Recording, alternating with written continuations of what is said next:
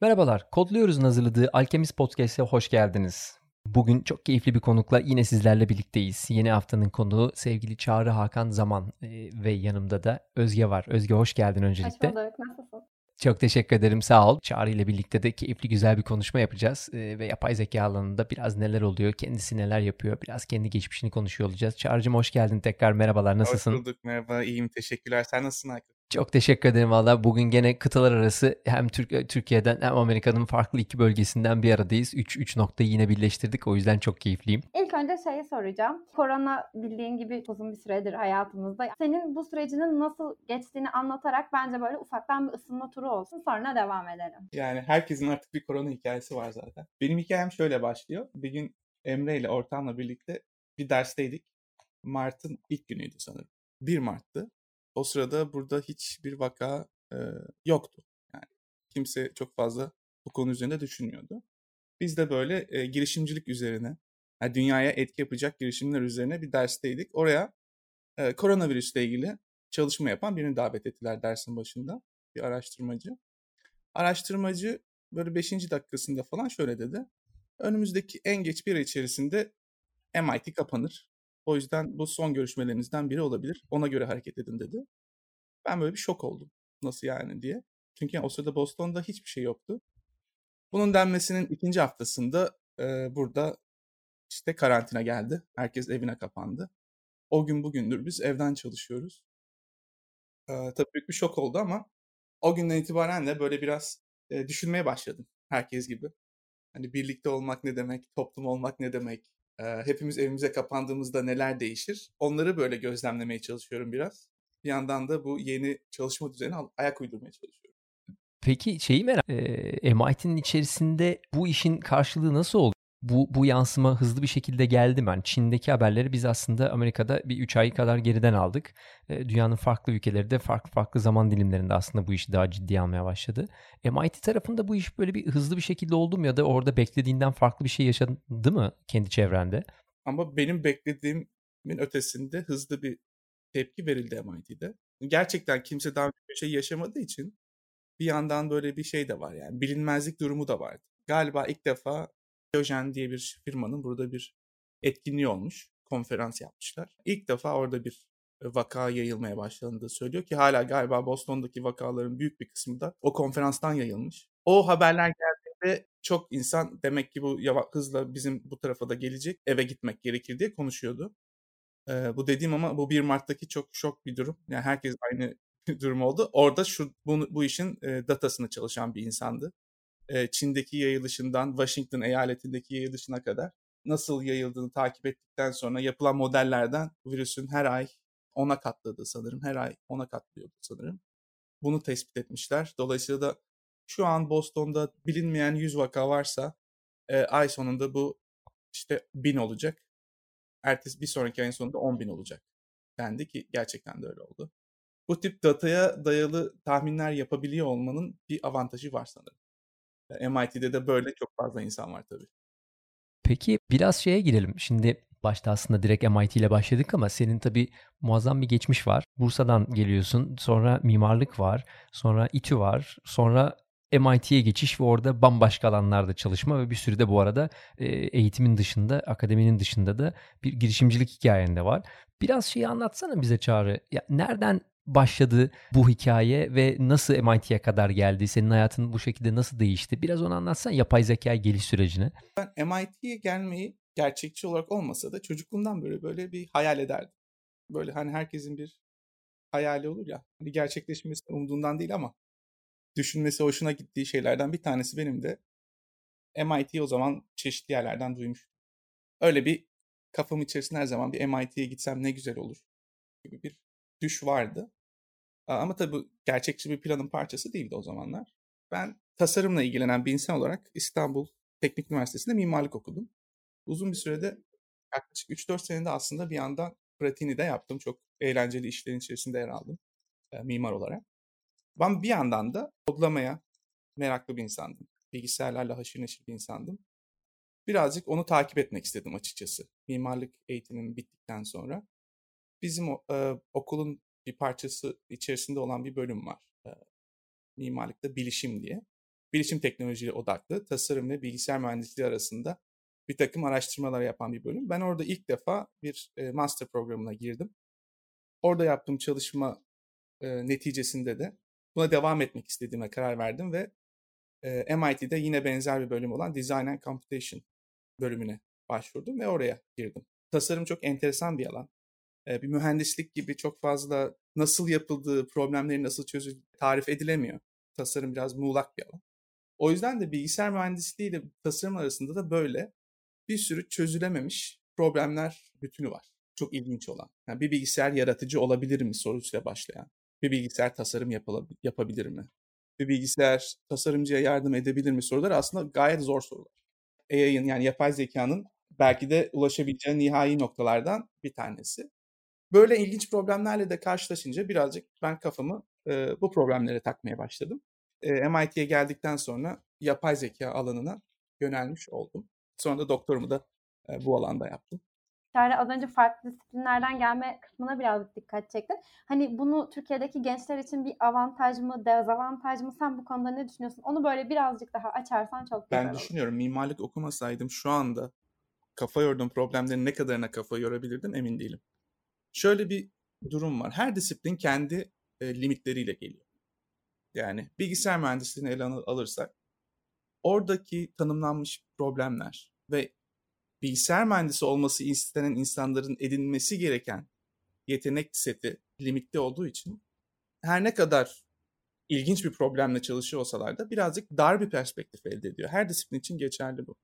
Dolayısıyla farklı bir disiplinden geldiğiniz zaman hemen daha böyle ilk günden o disiplinin yani yeni geldiğiniz disiplinin ne alanlarda sizden farklı perspektife sahip olduğunu görme fırsatı oluyorsunuz, buluyorsunuz. Ve kendi edindiğiniz deneyimi de bu disipline yedirme fırsatı buluyorsunuz. Bu dediğim gibi biraz zor da olabiliyor zaman zaman. Disiplinler böyle futbol takımları gibi birbirleriyle kavgalıdır da biraz. Hani bir disiplinin yaptığını diğer disiplin kabul etmek istemez ya da farklı yapar. Bir disiplinin önemli bulduğu problemi başka bir tanesi önemli bulmayabilir. Ben özellikle tasarım ve bilgisayar mühendisliği alanında tez yazmış biri olarak söylüyorum. Bu iki alandaki profesörler, çalışan insanlar birbiriyle iletişim kurmakta dahi zorlanabiliyorlar bazen. Farklı diller konuşuyorlar çünkü. Ama işte bu iki dili konuşmayı öğrendiğiniz zaman önünüze yepyeni alanlar açılıyor. Kimsenin aslında belki de yalnızca sizin görebildiğiniz problemler görmeye başlıyorsunuz. Zaten MIT'nin sanırım en fazla teşvik ettiği, en fazla önem verdiği şey insanların interdisipliner çalışması, farklı alanlardan gelen insanların bir araya gelebilmesi ve birlikte yeni problemlere bakabilmeleri. Dolayısıyla da benim burada hani Türkiye'deki gençlere de söyleyebileceğim şey şu ki lisansta okuduğunuz bölüm sizin kaderiniz değil. Belki ilgileniyorsunuzdur tabii ki yani ben mimarlığı da çok seviyordum. Ama bambaşka bir şeyle ilgileniyorsanız bu okuduğunuz ilk bölüm önünüze bir engel değil tam tersi. Bence çok büyük bir avantaj. Yakın zamanda yakın bir arkadaşım Rhode Island School of Design'da burada mimarlık eğitim vermeye başladı doktoradan sonra. Kendisi biyolog, biyoloji eğitimi almış. Daha sonra tasarımla ilgilendiğine karar vermiş. Ve kendisinin çalıştığı alan biyoloji ve tasarım arasında. Acaba kendi kendisine üreyen tasarım yapılabilir mi bir problem üzerine odaklandı ve şimdi yaptığı çalışma sayesinde de e, kariyeri bu şekilde ilerlemeye devam etti. Şimdi de çok önemli bir tasarım okulunda e, ders vermeye başladı. Yani bu işin böyle e, şeyi de yok yani hani tasarımdan yazılıma değil, yazılımdan tasarıma da geçilebilir. E, biyolojiden e, tasarıma da geçilebilir. Biyolojiden bilgisayara da çok geçen var. Çünkü o da çok önemli bir alan. E, Computational Cognitive Science diye artık e, Cognitive Science yerine yani bilişsel bilim yerine artık hesaplamalı bilişsel bilim var. Hesaplama olmayanı makbul değil. E, genelde de bu alanda çalışan insanların çoğunun e, geçmişi e, yazılım. E, çünkü o insanlar hesaplama kısmından daha iyi anlıyorlar yazılım ve sanatsal çalışmayı bir yere getiren projeleri görmek ve onları takip etmek beni gerçekten çok heyecanlandırıyor. Hani bir anlamda bize çok soğuk gelen yazılım ve işte yapay zeka ve makinesel bir düşünme şeyi var. O bir anda da sanat dediğimiz işte beynin bütün renkli alanlarının açıldığı bir, bir, bir yer var ve ikisini birleştiren proje beni gerçekten müthiş heyecanlandırıyor ki bu arada senin de bu tarafta çok çalışman var. Kodluyoruz'daki gençlerle de enteresan çalışma yapıyorsunuz ama biraz şimdi şeye de girelim mi? Çağrı Akan zaman MIT'de ve kendi girişimlerinde neler yapıyor, nelerle ilgileniyor? Ya da ana odağı nedir? Ana odağı bilgisayarların, robotların, herhangi bir dijital aletin, makinenin mekanı anlayıp anlayab- anlayamayacağını tartışıyorum ve bunu anlamaya çalışıyorum. Benim için yapay zekanın mekan algısı en temel özelliklerinden bir tanesi. Çünkü bu birazcık akıl felsefesiyle de benim takip ettiğim akıl felsefesiyle de ilişkili olarak insan zekasının mekansal olduğunu düşünüyorum. Mekanından ayrılmış bir zekanın mümkün olmadığını inanıyorum. Bu yüzden de uzun süredir acaba biz makineleri mekanı anlamaları için nasıl modeller geliştirebiliriz? İnsanın mekan algısı ve makinenin mekan algısı arasında bir çalışma yapıyorum. Bunu yaparken çeşitli teknolojiler Temeldeki hedeflerimden bir tanesi dediğim gibi yeni modeller ortaya çıkartabilmek, yeni tartışma alanları ortaya çıkarabilmek. Ama bunu yaparken e, mekan algısını nasıl çalışırız sorusuna da çok fazla cevap vermeye çalıştım. Bunun için sanal gerçeklik kullandığım araçlardan biri oldu. Tezim için sanal gerçekliği kullanmaya başlarken bir yandan aslında sanal gerçeklikteki fırsatları da görüp bu konuda da çalışma yapmaya başladım. İki sene önce de Virtual Experience Design Lab diye MIT'nin içerisinde bir e, laboratuvar kurdum. Bu mezuniyetimden bir sene öncesine denk geliyor. Burada da işte benim gibi e, algı çalışmak isteyen, e, mekan algısı çalışmak isteyen ya da sanal gerçeklikte çeşitli deneyimler yaratmakla ilgilenen insanların, öğrencilerin ya da fakültenin kullanabileceği bir e, laboratuvar açtık ve çalışmaya başladık. Bu dönemde bayağı güzel, heyecanlı, enteresan e, işlerin içerisinde yer aldık. Mesela geçtiğimiz sene İtalya'da e, Roma'da bir Mısır müzesi var. Galiba Mısır dışındaki en büyük müzeymiş. MIT'deki bir profesörle beraber orada bir sergiye katıldık. Biz laboratuvar olarak da o Mısır'daki bir kazıdan ortaya çıkartılmış böyle bir e, sanduka tam olarak. Orada mesela işte Egyptian Blue diye, Mısır mavisi diye çok antik bir e, pigment varmış. Zaten bizim çalışma yapmamızın sebebi de buydu. Bu pigmentin özelliği normal görünür ışık üzerine vurduğu zaman infrarette yansıma yapıyor, parlama yapıyor. Dolayısıyla da bir infrared kameradan bakarken yalnızca bu Egyptian Blue denen pigment görünüyormuş. Biz de bunu görünür kıldık açıkçası bu üç boyutlu taramayla o pigmentin nerede olduğunu incelenebileceği e, bir çalışma yaptık. Bunun adı da Görünmez Arkeoloji diye bir sergi e, Mısır Müzesi'nde. E, bu tip çalışmalarda yer almaya başladım.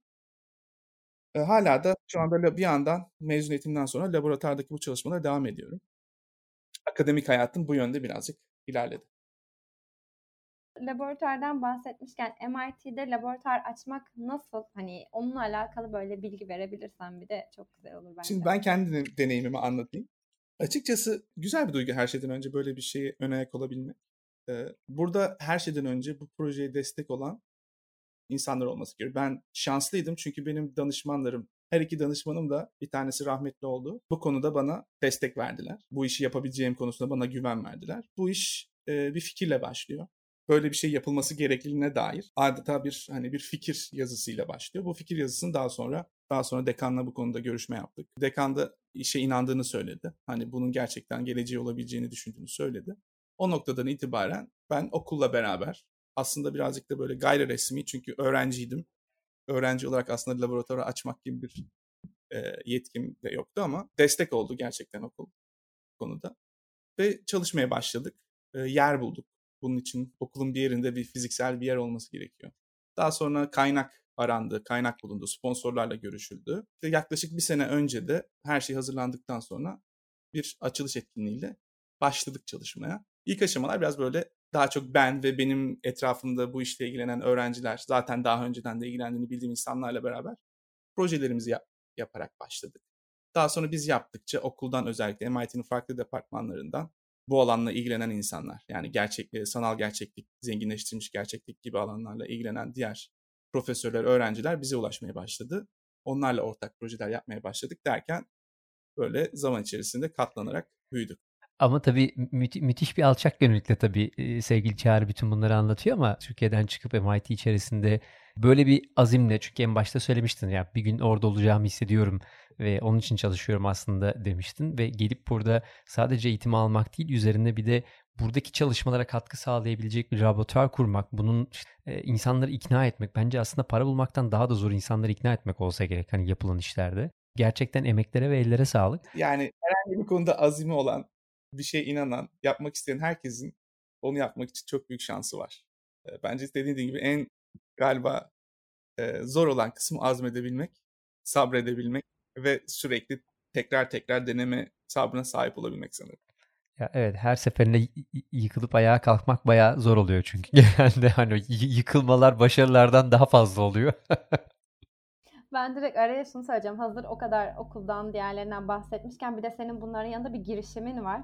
Bence ondan da biraz bahsetsen hazır hani bu başarılarını konuşmuşken. Benim girişime başlamam. Bilmiyorum belki de içimde bir girişimci her zaman vardı ama e, birazcık tesadüf birazcık da şans diyelim. Bizim okulda bir girişim programı başladı. Özellikle yani tasarım ve teknoloji konusunda e, yeni girişimler için bir kaynak yaratıldı ve bir program başladı. O sırada beraber çalışmakta olduğumuz arkadaşlarımızla acaba böyle bir yarışmaya girsek mi diyerek bir adım attık ve kazandık o yarışmayı. O ilk böyle okulun içerisinde küçük bir ders gibi başladı. Mediate'in böyle ilk kuruş hikayesi oydu. Çıkış noktası da işte benim az önce bahsettiğim mekan algısını kullanarak yeni yapay zeka modelleri yaparsak yeni arayüzler, yeni işbirliği fırsatları çıkartabiliriz gibi. Biz böyle sanal gerçekliği kullanan e, birden çok insanın mekanın içerisinde iletişim kurabildiği bir platform üzerine düşünüyorduk. Çok fazla onun bir geleceği olmadı açıkçası. Biz yine bayağı bir çabaladık ama e, belli bir noktada e, artık o alanda ilerleyemeyeceğimizi fark ettik. O sırada biz Emre ile tanıştık. Emre ile de yine bir, bir podcast sırasında tanıştık. Sizin podcastiniz sırasında tanışmıştık yıllar evvel. Emre bu alanla ilgilendiğini söyledi ve yeni tamamen yeni bir e, bakış açısıyla bize katıldı. Daha sonra biz Emre ile ikimiz e, bu projeye devam etmeye karar verdik. Bu yeni bakış açısı dediğimde Emre madem mekanı algılamak için bir teknoloji geliştiriyoruz. Bugün mekanı algılama konusunda problemi olan hangi e, alanlar var, hangi insanlar var diye sordu ve daha sonra fark ettik ki görme engelli e, bireyler için biz yeni bir teknoloji geliştirebiliriz bundan yola çıkarak. O gün biz karar verdik. E, görme, engel, görme engelleri için yeni bir e, teknoloji geliştireceğiz. Ve SuperSense e, projesi o gün başladı. O gün bugündür onun üzerinde çalışıyoruz. E, bu bir e, biz e, mobil yapay zeka teknolojisi olarak geliştirdiğimiz bir araç ve bu araç sayesinde e, görme engelli bireyler etraflarındaki e, nesneleri algılayabiliyorlar. E, biz orada bir objeleri bulup onlara bunu söyleyebiliyoruz telefonun kamerasından bakarak. E, yazıları okuyabiliyoruz ya da işte ellerinde kaç lira varsa banknotların hangisi olduğunu söyleyebiliyoruz. Çeşitli e, çözümler olan bir e, araca dönüştürdük. Şimdiye kadar e, güzel gidiyoruz. E, büyüdük, büyük bir komünitemiz oluştu. E, bir ekibimiz oluştu ve halen o proje üzerinde çalışıyoruz. Biliyorum ki Türkiye'de de bir takım araştırmalar yaptınız. Orada da görme engellere ulaşıp bir takım çalışmalarınız oldu ama özellikle şu anda Mediate Amerika üzerinde mi çalışıyor? Global anlamda e, şu anda herkesin ulaşabileceği hem Google Play Store'da hem App Store'da olan uygulama şu anda kullanıma açık. E, biz işin doğası gereği Amerika pazarıyla daha işte, işte çalışmak durumundayız. Burada daha fazla bağlantılarımız var. Günden güne daha fazla e, geri bildirim alıp çalışabiliyoruz. Bizim ilk gözlemlerimizden bir tanesi şu oldu. Herkesin kafasında bir ön yargı var. Başka birinin neler yaptığı, neler yapabileceği, neye ihtiyaç duyduğu konusunda. Bu bizim için de aynı şekilde. Yani görme engelli bireylerin ne ihtiyaç duyabileceği kafasında kendi ön yargılarımız vardı. Biz bunu yıllar boyunca belki yüzlerce görme engelli biriyle konuşarak yavaş yavaş düzelttik ve şekillendirmeyi başardık. Ama en fazla sürprizli olan nokta şuydu. Hani her zaman sanki görme engelli bireylerin bu, bu alanda böyle eksiklikleri olacakmış gibi bir varsayım varken fark ettik ki aslında akıllı telefonlar e, onlara yepyeni bir alan açmış. E, çünkü e, telefonda görsel olan hiçbir şeyle iletişim kurmadıkları için yalnızca, yalnızca dokunmatik ekranı kullanarak çok daha hızlı, çok daha efektif kullanabiliyorlar telefonları. Biz bunu gördüğümüzde bir şey fark ettik. Yani e, burada farklı bireylerin farklı e, güçleri var. E, zaten bizim uygulamamızın adının SuperSense olmasının sebeplerinden bir tanesi de biz görme engellerin e, üstün olan e, duyularına hitap ettiğini düşünüyoruz. E, dolayısıyla da böyle de bir nokta var. Yani her bireyin kendine ait avantajları ve dezavantajları var. Biz her zaman o avantajlarına yönelik çözümler geliştirmeyi tercih ediyoruz. Dezavantajlara odaklanmak yerine. Abim satranç oyuncusudur. Onlar böyle Türkiye'de lisanslı satranççılar olarak böyle farklı farklı yerlere gidip oyun oynarlar bizim satranç oynamamız için taşların önümüzde olması gerekiyor. Onlar taş varken başlarlar. Yolda mesela trenle devam ediyorlarsa yolculuklarına e, ranzalarla yattıklarında da aynı oyun devam eder. Kafadan oynamaya başlarlar. Mesela onu görünce bayağı şaşırmıştım. Beynin bunu yapabileceğini gördüğümde benim dünyam bayağı değişmişti. İşte o bayağı e, insanın hayatını kökten değiştiren e, deneyimlerden biri oluyor. Doğru söylüyorsun. Aynı şeyi ben de bu arada bu hızlı Rubik küp çözenleri gördüğüm zaman yaşamıştım. Onunla ilgili şimdi bir belgesel var. Yani dünya rekoru galiba 3,5 saniye falan. Hani insan böyle kafasına oturtamıyor. Yani 3,5 saniyede bir puzzle'ı anlaması bile daha uzun sürebilir gibi geliyor bana. Aslında e, bir, bir adım şimdi bir geri döneceğim. E, Şimdi bir yandan da e, bugün burada olma sebeplerimizden biri de işte Kodluyoruz'un Türkiye'deki yapay zeka üzerindeki çalışmaları. E, sen de e, bu konuşmanın başında da belirttiğimiz gibi aslında yapay zeka kurulunun e, üyelerinden bir tanesisin. Kodluyoruz'un neredeyse ilk günlerinden bu yana Kodluyoruz'un Türkiye'de yaptığı işleri e, bizzat gözlemleme şansın oldu. Bir yandan da tabii uzaktan Türkiye'yi de takip ediyorsun yapay zeka anlamındaki gelişmeleri. Seninle daha önceki podcastlerimizde de bunu konuşma şansımız olmuştu. MIT'nin içinden baktığında bu işi bizzat çalışan farklı farklı projelere giren biri olarak buradaki gelişimi nasıl görüyorsun? Şöyle, öncelikle ben Kodluyoruz'un yaptığı işe olan hayranlığımı bir kez daha burada dile getirmek istiyorum. Bence bu kadar kısa sürede bu kadar başarılı bir oluşumun ortaya çıkması gerçekten hayranlık uyandırıcı. Ee, ve ülkemiz için de yani ülkenin gençleri için de bence gerçekten tam olması gereken e, işlerden bir tanesini yapıyor Kodluyoruz. Bu yüzden öncelikle ben size bir teşekkür etmek istiyorum e, kodluyoruz da yapay zeka konusunda çalışmaya başladı da galiba bir seneden fazla oldu. O zamanki e, öngörümüzde yani artık yapay zekanın e, elde edilmiş olması gereken bir nitelik. E, yani yazılımcıların ya da başlı başına yapay zeka alanında çalışan insanlara ihtiyaç olduğunu fark ettik. Çünkü artık endüstride e, yapay zeka pratiğinden yoksun olmak bir dezavantaj. Birçok işte yavaş yavaş bu bilgiyi gerektirmeye başladı. O günden bugüne neler değişti konuşalım. Ben şöyle aslında biraz belki konuyu yavaşça sağa çekerek bugüne kadar ne oldu ve ne olmalıydı tartışabiliriz diye düşünüyorum.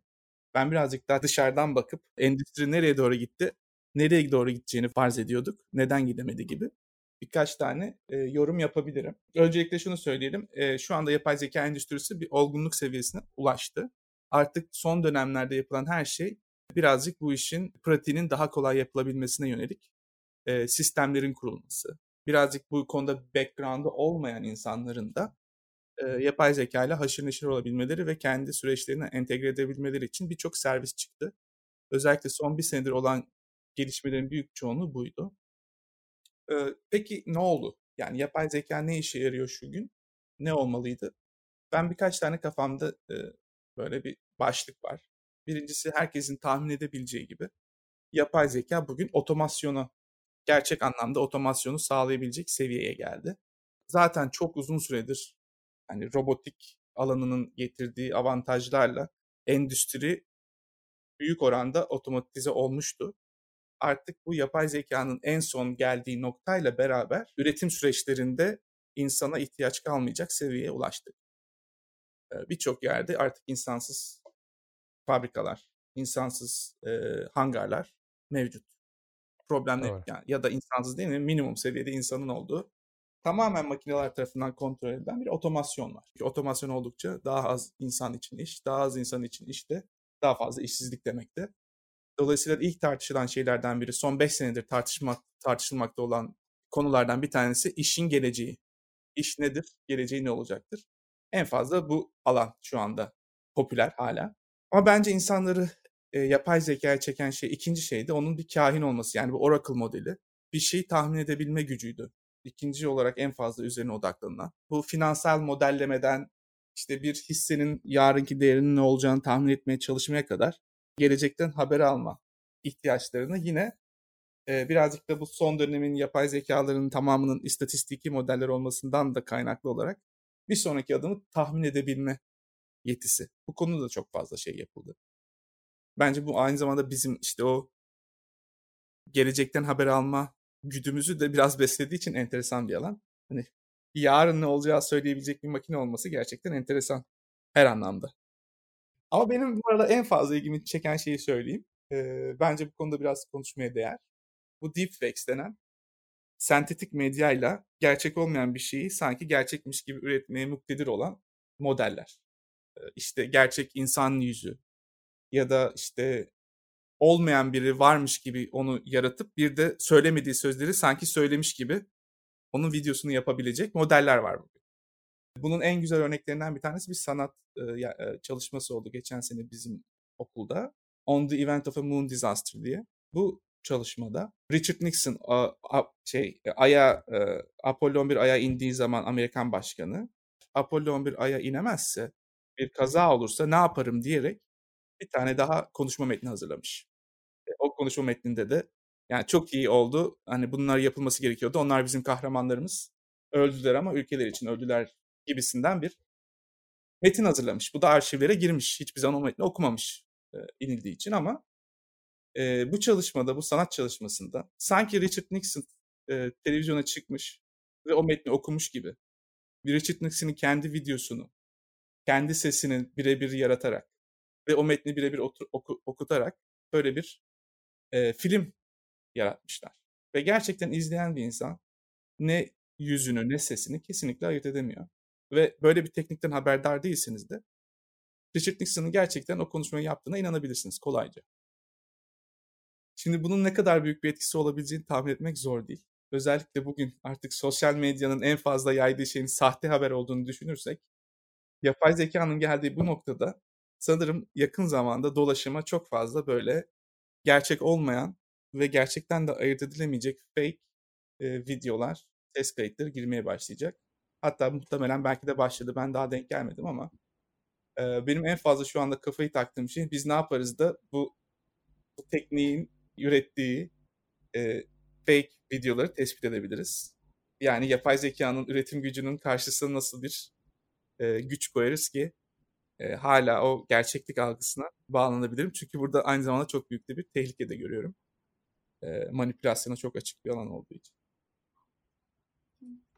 Deepfake'den bahsetmişken yani şu andaki bir de veri bolluğunu düşündüğümüz zaman Facebook olsun, Twitter olsun, Instagram ya da diğer tüm sosyal platformlar hani büyük bir veri var. E, bunu diğer konuklarımıza da soruyorum ama senin de fikrini almak istiyorum. Bu sınırsız veri akışı konusunda hani ve veriye ulaşma konusunda şu an kendi şimdiki bilim adamlarını hani nasıl etkiliyor? Yani sınırsız veriye ulaşım bence çok gerçekçi değil. Şöyle makinelerin sınırsız veriye ulaşımı söz konusu olabilir. Bunu zaten e, şeyde görüyoruz. Marketing konusunda zaten artık e, önümüzde kocaman bir canavar var. Yani Facebook'tan Google'a kadar, Amazon'a kadar e, müşterilerin davranışlarının kaydedilmesi, modellenmesi ve onlara e, tavsiye adı üstünde alt, altında manipülasyona çok açık hale gelmiş bir sistem var e, bu sınırsız veri akışı dediğimiz şey özellikle işin ucuna bir ucuna bir pazarlama hedefi koyulduğu zaman çok tehlikeli hale geliyor. Ama bunu şu noktada şey ayırt etmek lazım. Ben herhangi bir yerde bir bireyin Amazon'da, Google'da ya da herhangi bir yerde biz bu insanları manipüle edelim. İşte e, şunu yaparsak bunları bu şekilde kafalarını döndürebiliriz diye hesap yaptığına inanmıyorum. E, bu birazcık işin sonucu. Sebebi değil de sonucu hale olmuş oldu. Orada böyle asıl düşünmek gereken şey bir organizasyon hedeflerini nasıl doğru koymalı ki o işin sonunda kurulan sistemler yapay zeka ya da değil insanlara zarar verecek sonuçlar doğurmasın. Bu zor bir problem tabii. Ama dediğim gibi burada bireylerin sınırsız dataya ya da veriye erişimi bence söz konusu değil. Her insanın zaten limiti belli. Yani bugün bana çağrı olarak dünyadaki bütün insanların bütün verisini verseniz ne yapabilirim? Yani kafamda çok net bir hedef olması lazım ki sadece onu kullanayım değil mi? Yani ben bir anda bütün insanlık hakkında ulaşamam yani benim sınırlarım belli. Ama oradan ben diyorsam ki işte şunu şunu şunu yapmak istiyorum ya da işte Aykut'la Özge'ye özel ürün satmak istiyorum. O zaman o bilgiyi ayırt edip filtreleyip kullanabilirim. İşte zaten yapay zekanın yaptığı şey de bu tip hedefleri koyup aynı anda hepsini yapabiliyor olması herhalde. Yani hepimiz için bu az önce söylediğim filtrelemenin yapılması mümkün. O filtremenin sonunda da bize e, bir sonraki almak istediğimiz şeyin ne olduğunu söyleyen bir makine var. Biraz, biraz bize bizim isteğimizi söylemeye başladı. O birazcık gerçekten korkutucu. Roller değişmeye başlıyor. Kim karar veriyor, evet, evet. kim kimin adına evet. karar veriyor. E, o ciddi o anlamda değişiyor. Peki burada şey soracağım ben. Yapay zeka sorumluluk almak zorunda mı? Sonuçta algoritmaları hani biz oluşturuyoruz ama arka planda o sorumluluğu kim alıyor? Bunun hukuksal boyutuyla alakalı da belki buraya bir şey eklesek mi Çok diye güzel. düşündüm. Bence zaten şu anda yapay zekanın en fazla uğraşması gerektiği nokta bu. Etik denen şey. Harvard'da Michael Sandel diye bir profesör var. Hukuk profesörü. İzlemediyseniz tavsiye ederim. Onun Justice diye bir dersi var. Hepsi YouTube'da açık. Bir defa galiba Harvard'daki bütün ders e, online olarak yayınlandı. Justice'da yani adalet kavramını tartışıyor bütün ders boyunca. E, ama tamamen felsefe açıdan yaklaşıyor. Çok güzel örnekler veriyor. Çok güzel sorular soruyor. Her sorduğu soru, soru karşılığında da acaba ben ne yapardım diye insan bir kalıyor. En en güzel örneği şudur. Zaten bu bu alanda çalışanların en fazla verdiği örneklerden bir tanesi. Bu trolley problemi denen. Yani siz bir rayda gidiyorsunuz. ileride bir makas var. Gittiğiniz yönde 5 kişi var. Gitmediğiniz yönde bir kişi var. Makası atarsanız o bir kişiyi ezip öldüreceksiniz. Atmazsanız 5 kişiyi öldüreceksiniz. Ne yapmanız lazım? Bu bir paradoks. Bir insanın hayatı 5 insanın hayatından daha az mı değerlidir? Yoksa bu kararı verme gücü bizim midir? Kararı vermezsek hala bir karar vermiş sayılır mıyız? O bir kişi Adolf Hitler olsaydı da aynı şeyi söyler miydiniz? O bir kişi bir bebek olsaydı da aynı şeyi söyler miydiniz? Gibi çoğaltılabilen bir sürü soru var. Şimdi biz bu soruya cevap veremiyoruz. Ya bu sorular zaten doğası gereği bunlar paradoks. Soru şu, bunu makine nasıl yapacak? E, sürücüsüz arabalar var. Sürücüsüz araba geçenlerde bir kaza yapıp birini öldürdü. Bunun kararı kim verdi? Orada hatalı olan makine miydi? Hatalı olan algoritma yazan mühendis miydi? Hatalı olan mekanik aksamı düzenleyen mühendis miydi? Kimdi hatalı olan? Suçlu kim? Bunu nasıl bulacağız? Bu zaten başlı başına bir alan. Özellikle yani bu, ben bunu böyle biraz felsefi bir problem gibi sunuyorum ama sigorta şirketleri açısından gerçek bir problem. Çünkü gün sonunda sigorta şirketi gidip ben bu parayı veriyorum ya da vermiyorum diyecek. Ona birinin şey demesi lazım. Evet burada e, sürücüsü araba hatalıydı demesi lazım ama sonra şu soru çıkıyor. Sürücüsü araba nasıl hatalı olabilir? Yanlış karar verdi demek ne demek? Çok orası zaten çok muğlak bir alan. O yüzden yani şu anda tahminimce ben biraz böyle Toyota'da falan yapılan çalışmaları da takip ediyorum. Yani amaç hiç kaza yapmamalarını garanti etmeye çalışmak. Bunu bu probleme ulaşacak yerine, uğraşmak yerine yani bir kaza aldığında ne yaparız düşünmek Kökten yerine. çözümü ortadan kal. Arabanın kaza yapmayacağını garanti ederiz. Bizim gruba arada bir dışarıdan böyle misafir araştırmacılar geliyor. Bir sene önce e, Brezilya Anayasa Mahkemesi'nden bir avukat ya da savcı geldi. E, onun tek amacı yapay zekanın adalet konusunda neler yapabileceğini anlamak. Mesela bir yargıcın verdiği kararı verip veremeyeceğini araştırmaya gelmişti. Şimdi böyle bir alanda var. Yani yapay zekanın bence en başından beri hayali kurulan nokta bizim bazı problemlerimizi çözmeye yardım etmesiydi. Galiba adalet bu alanlardan bir tanesi. En problemli olan, en fazla üzerine tartışılan alanlardan bir tanesi. Dolayısıyla da bu etik konusu sadece bu hani sorumluluk alma değil, onu değerlendirebilme. Yani verilen yargıyı değerlendirme yetisinin olmasını gerektiriyor ki şu anda henüz tatmin edici bir e, yapay zeka modeli yok bunu yapmaya muktedir. Hazır bunun devamında o zaman direkt şu soruyu da sormak istiyorum. Yapay zekanın hisleri olabilir mi? Oo. Sorumluluktan, tamam, adaletten bahsettik. Podcast'ı burada kapatıyoruz o zaman. Hoşun Neşin diye bir kitap var. Okumanızı tavsiye ederim. E, rahmetli Marvin Minsky'nin yazdığı kitaplardan bir tanesi. E, duyguları tartışıyor. Bu soruyu sorup cevap verebilmek biraz hani bilimsel değil de tamamen felsefi olur herhalde. Çünkü ben size his ne demek diye sorarım. Öncelikle onu bir tartışmak gerekir. Şu anda henüz biz hislerin tam olarak ne olduğunu tarif edebiliyor değiliz.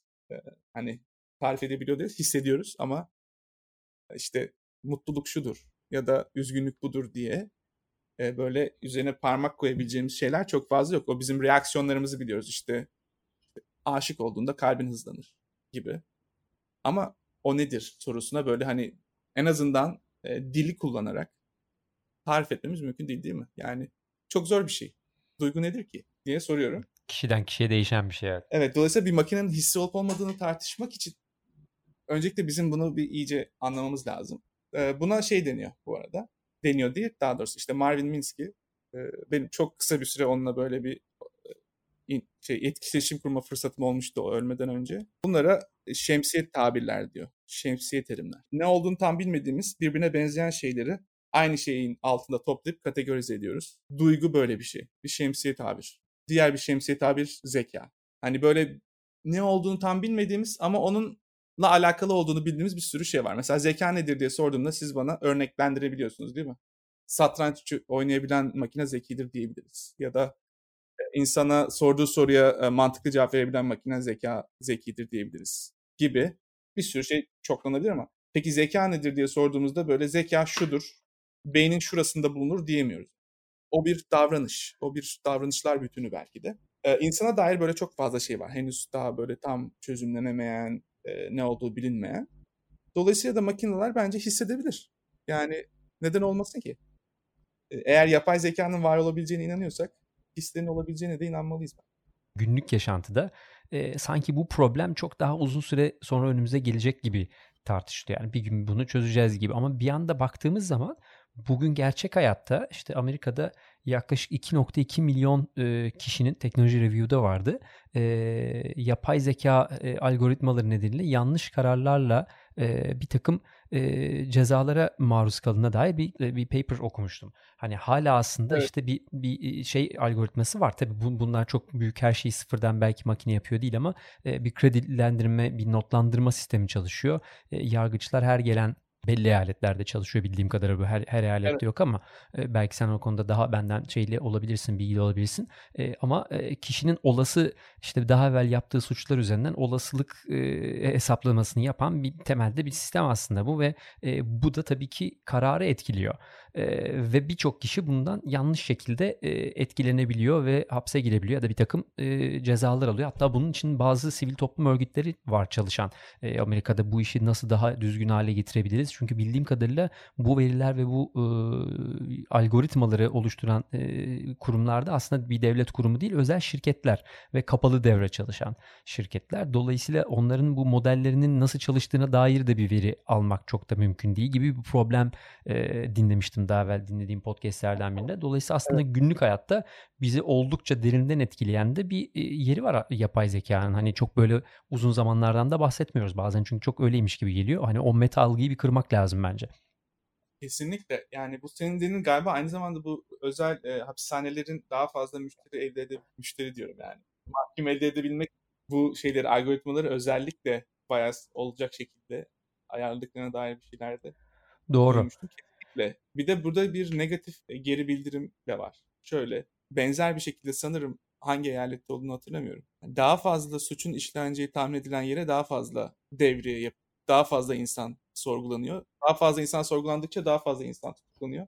Oraya daha fazla devreye gidiyor. Bir noktada artık e, belli bir bölge bu negatif geri bildirim sonucunda hani suç bölgesi olarak ilan edilip iş çok daha büyük hale getirilmiş oluyor. Tek sebebi işte baştan bu yanlış. İşte burada yapay zekayı yapan biziz. Yani bizim yargılarımız, bizim ön yargılarımız, bizim bu doğrudur, bu yanlıştır diye verdiğimiz bir takım şeyler var. Yani bunun en güzel örneği yüz tanıyan algoritmalarda e, siyahi bireylerden daha çok beyazların tanınması.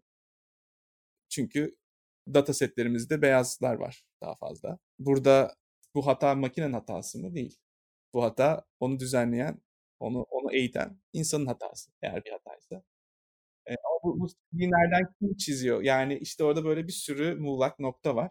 Şey demek istiyorum yani bu redlining denen şey de zamanında hani kredilendirme deyince insanların nereden geldiğine bağlı olarak ne olabileceklerini tahmin etme işi yapay zekadan da önce. Daha doğrusu hani hesaplama olarak yapılan şeyden de önce zaten bu algoritmalar insanlar tarafından çalıştırılıyordu. baştan algoritmalarımız hatalı olunca onu hani makinenin daha iyisini yapmasını beklemek zaten e, çok da olası değil sanırım. Bu hani Microsoft mu yaptı bir Twitter'da bir bot yapmıştı ve Aa evet kapamak e, zorunda kalmışlardı. Evet e, e, olağanüstü derecede ırkçı ve e, cinsiyetçi bir şeye dönüşüp etrafa küfretmeye başlamıştı. Yani Twitter'dan öğrendiğine göre hareket edersen günün sonunda varabileceğin yer illa bizim hayal ettiğimiz yer olmayabilir. Bence çok güzel bir noktaya geldik. Bölümün başında tam konuştuğumuz şey bu bence. E, yetişirken, küçük yaştan e, daha kapsayıcı, daha daha farklı bireylerle yan yana olabileceğin, farklı düşünme e, modellerine e, kendini açık hale getirebileceğin bir eğitim aslında çok önemli. Hani olan olduktan sonra bir şey değiştirmek çok zor. Sadece veri setini değiştirmek değil. Aslında e, insanları yetiştirirken kendiliğinden daha farklı insanların olabileceğini, farklı bir takım şeylerin, düşüncelerin ya da hareket şekillerinin olabileceğini görüp çalışmak, büyümek ve işte sonra okulda da, iş dünyasında da farklı farklı insanların ihtiyaçlarını anlamaya çalışmak aslında e, günün sonunda bence çok daha en azından kapsayıcı ve farklı düşünebileceğim bir metot geliştiriyor. Belki de en önemli evet. şeylerinden biri bu olabilir. Hani oturup da veride nerede hata varı düşünmek ayrı bir şey ama oraya gelene kadar biz nerede hata yaptık ya da ne eksikti, e, neyi görmüyoruz'a bakmak lazım. Çünkü hep kendimiz gibi olanı görüyoruz. Dolayısıyla e, veri de o şekilde besleniyor. E, ondan da kaçış olmuyor tabii günün sonunda. Peki seni bu dönemde yani en yakın zamanda en çok heyecanlandıran yapay zeka gelişmesi ne? Ben onu merak ettim. Marvin şöyle bir şey demişti. Birazcık şakayla karışık. 1960'tan beri enteresan bir şey olmadı, olmadı yapay zeka konusunda. Ee, bir sürü teknik gelişme var ama enteresan bir şey olmuyor demişti. Ya bence beni en çok heyecanlandıran şeylerden bir tanesi bu sene olan artık yapay zekanın herkesin ulaşımına açılacak seviyeye gelmiş olması. Konuşmanın bir noktasında söylemiştim. Hani bu sene en fazla olan şey bu yeni sistemlerin, servislerin kurulması. Yapay zeka geçmişi olmayan insanların dahil olmak üzere bu sistemlerle iletişim kurulması, onlarla ilgili çözüm üretebilecek hale gelmeleri. Artık bir sürü eğitilmiş modeli kullanarak kendi ilgilendiğiniz bir problemi çözebilirsiniz. Yapay zekadan hiç anlamasanız bile.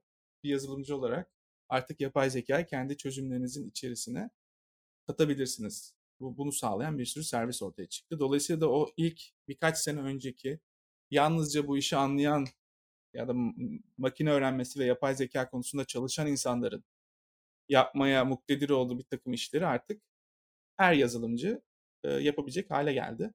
Dolayısıyla da çözülebilecek problemlerin kapsamı arttı. O konuda düşünebilecek insanların sayısı arttı. Dolayısıyla da belki de önümüzdeki yıllarda çok daha iyi, çok daha enteresan çözümler, daha fazla hani pratikte görebildiğimiz, insanların hayatına dokunan çözümler görmemiz olası olacak diye tahmin ediyorum. Benim için en iyi gelişmelerden bir tanesi buydu. Birazcık da bizden hani yapay zeka, mobil yapay zekanla çalıştığımız için takip ettiğim en fazla şeylerden bir tanesi de bu. Alanlardan bir tanesi de bu. Ben ama şöyle bir ekleme yapmak istiyorum. Belki de en başta söylemem gerektiğini en son söylüyorum ama. Yani yapay zeka bir araç. Biz bunu neden kullandığımızı çok iyi sorgulamalıyız. Ee, genelde herhangi bir işe başlayacak insana verilebilecek ilk tavsiye bu ne işe yarıyor? Bu dünyada neyi değiştirecek? Olabilir. Bunu neden yapıyorsun? Sen bunu yapmasan dünyada ne eksik olur?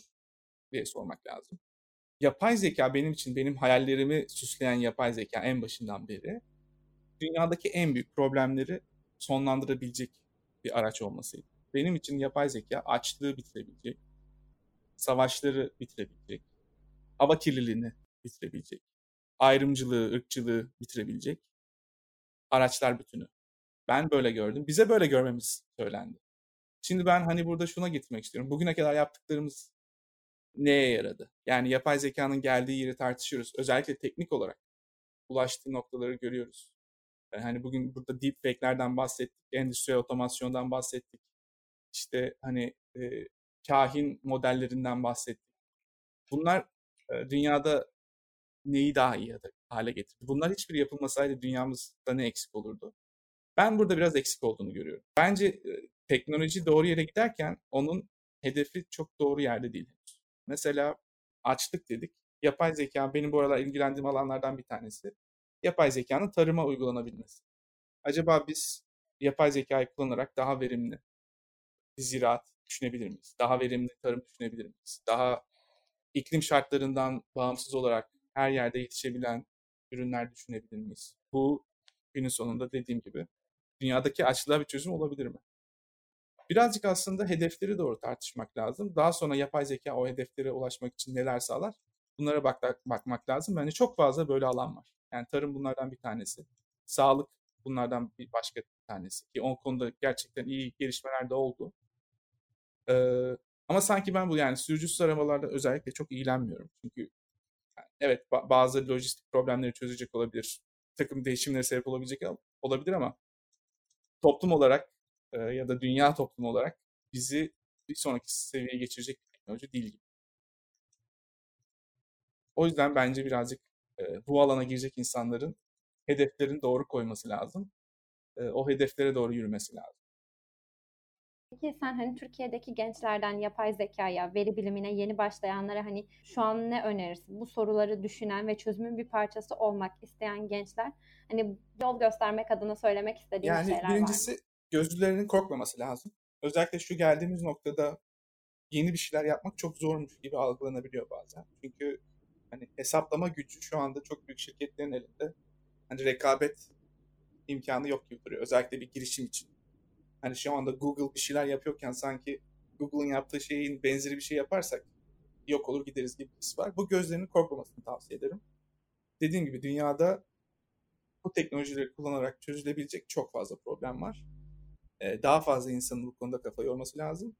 Dolayısıyla da hedeflerini doğru belirlemeliler. Daha sonra da o hedefe ulaşmak için yapılabilecekler üzerine kendilerini geliştirmeye başlamaları lazım. Diğer bir nokta da artık e, bu işin sistem seviyesinde de çok fazla gelişmeye başladı. Çok fazla platform var, çok fazla e, geliştirme aracı var. E, bunların arasında kaybolmamak için de yine ben ne yapmaya çalışıyorum? Bu, bu, bu, bu hedefe en hızlı nasıl ulaşılır sorusuyla başlamak. E, yetenekleri de o, an, o alanda geliştirmek lazım. E, günlük işte popüler dilin dışında aslında odaklanılması gereken şeyin çok daha büyük problemler olduğunu, bunlara bir takım çözümler bulabileceğimizi tabii sizi senin ağzından duyabilmek de en azından çözümü bulmanın bir parçası olmak Özge'nin dediği gibi. Yani belki çözüm üretemeyeceğiz ama e, bu yolda bir adım atabiliyor olmak e, ve başka insanlara da bu, bu çözümün parçası olmak için yan yana getirmenin önemini e, bir daha göstermek burada bence en güzel çıktılardan biri oldu. Çok teşekkür ederiz Çağrı. Gerçekten çok keyifli bir sohbet oldu. Çok mutlu olduk seni bugün ağırladığımız için biz. Ben teşekkür ederim. Gerçekten çok keyif aldım ben de. Sizlerle konuşmak her zaman hem beni mutlu ediyor hem de e, tekrar tekrar bu konulara eğilebilme fırsatı bulmak da benim e, gerçekten aklımı da açıyor. Ne kadar güzel. Arada o yüzden ke- kesmeye e, çok çekiniyorum. Hani ga- gayet güzel devam eder. Kendimi bazen bir MIT'de bir dersteymiş gibi hissediyorum. Ve müthiş de not, kendime de notlar aldım şu an. Hem okumak için hem senin paylaştığın kaynaklardan hem de ara Umarım ara... çok e, başımızı ağrıtmamışım. Yo estağfurullah olur mu? Tam aksine e, biz mümkün olduğu kadar e, Özge ile de Gizem'le de yayın yaparken biz mümkün olduğu kadar susmaya gayret ediyoruz. Sizin deneyiminiz çok daha önemli. Sizin görüşünüzden e, bu bu sektöre, bu alanda çalışmak isteyenlere gelecek bilgi bence çok daha kıymetli. Çünkü orada bir deneyim var. E, yani orada bir başarı da olsa, başarısızlık da olsa o deneyimi aktarabilmek bence çok da önemli. O yüzden biz çok müthiş keyifle dinledik. E, değil mi Özge? Evet çok keyifliydi. Ben gerçekten tekrardan burada olduğum için ve seni dinlediğim için gurur Tüm çalışmalara şimdiden başarılar diliyorum sevgili Ağrı. Ee, hem teşekkürler de ediyoruz tabii hem burada olduğun için hem e, Türkiye'de gençlerin e, yazılım alanında ve yapay zeka alanında sadece kodluyoruz üzerinden değil Türkiye'de bir şeyler yapmak isteyen gençlere de e, kendi zamanından ayırıp farklı farklı yön verdiğin için, fikir ürettiğin için, destek olduğun için de tabii ayrıca teşekkürler. Bence en kıymetlisi bu. Hani e, isimler çok önemli değil ama e, bizimle beraber olmak isteyen, bu şekilde bu alan içerisinde bir şey üretmek isteyenlere ufak da olsa destek olmak bence çok önemli. O yüzden ben ayrıca keyifliyim bu noktada. E, diyerek ufaktan kapatışa geçeyim ben. Bugün sevgili Çağrı Hakan Zaman bizimle birlikteydi. E, MIT'deki keyifli problem setlerini, üzerine çalıştığı, yapay zeka üzerine çalıştığı problemleri, soruları, e, çalışma gruplarını ve e, üzerine çalıştığı farklı projeleri konuştuk. Girişimlerini konuştuk. Sevgili Özgin güzel sorularıyla birlikte e, biraz Türkiye'deki yapay zekanın gelişimini, dünyadaki, dünyadaki yapay zekanın gelişimini biraz, biraz deepfakes'leri konuştuk. E, endüstri üzerine konuştuk ve teknolojinin gittiği yeri konuştuk aslında. Sevgili Çağrı Hakan Zaman'ın internet üzerindeki paylaşımlarını da takip edebilirsiniz ve aynı zamanda girişimini de takip edebilirsiniz. E, bizi dinlediğiniz için bugün teşekkür ediyoruz. Lütfen beğendiyseniz beğenilerinizi iletin, paylaşın, daha fazla kişiye ulaşmaya çalışalım. Sorularınız varsa bize her zaman Kodluyoruz'un kanalları üzerinden ulaşabilirsiniz. Sorularınızı gönderebilirsiniz ve herkese iyi bir gün diliyorum. Bizi dinlediğiniz için teşekkür ederiz.